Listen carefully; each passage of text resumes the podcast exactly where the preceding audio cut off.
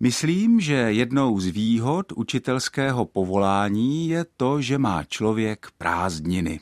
Pro učitele je to naprostá nutnost a věřte, že kdyby prázdniny neexistovaly, tak by učitelský stav zanikl.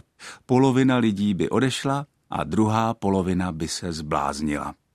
Výhodou učitelství je také to, že máte možnost konfrontovat svůj svět se světem stále mladších a mladších lidí a něco z toho vyvozovat, třeba poznatky jazykovědné. Například se mi nedávno stalo, že nemalá část studentů v mém semináři nevěděla, co znamená slovní spojení okurková sezóna. A to určitě nebude jen tím, že dejme tomu málo čtou nebo že se málo zajímají o svět. Bude to asi tím, co se ve světě za posledních pár desítek let změnilo. Dnešní doba okurkovým sezónám moc nepřeje.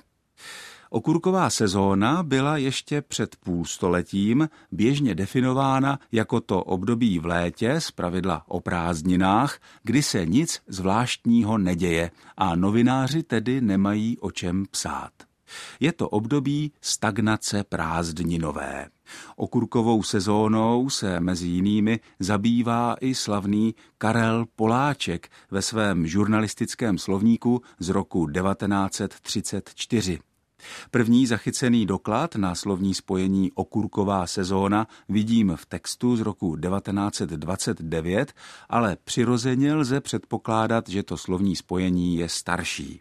Už proto, že ho najdeme v řadě jiných evropských jazyků, především v Němčině, kde je Sauergurkenzeit tedy čas kyselých okurek, s čímž koresponduje třeba chorvatský víceslovný termín sezóna kyselých krastavacá nebo slovinské spojení čas kyslých kumaric.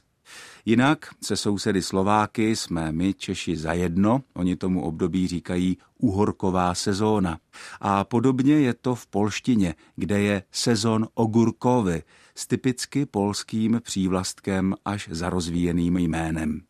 Maďaři zase používají rovněž typické složené a dlouhé podstatné jméno úborka sezón, které říká totéž jako naše okurková sezóna.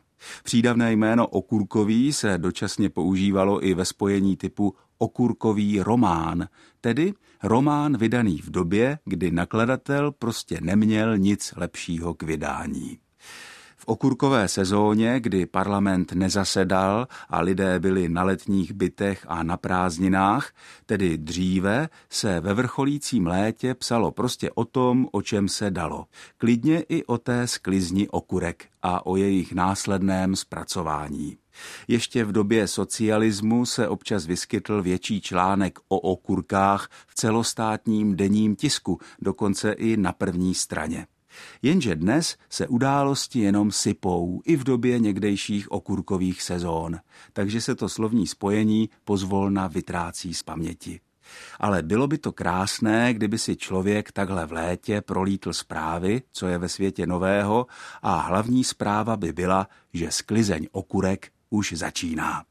Od mikrofonu z Olomouckého studia Českého rozhlasu se s vámi loučí Ondřej Bláha.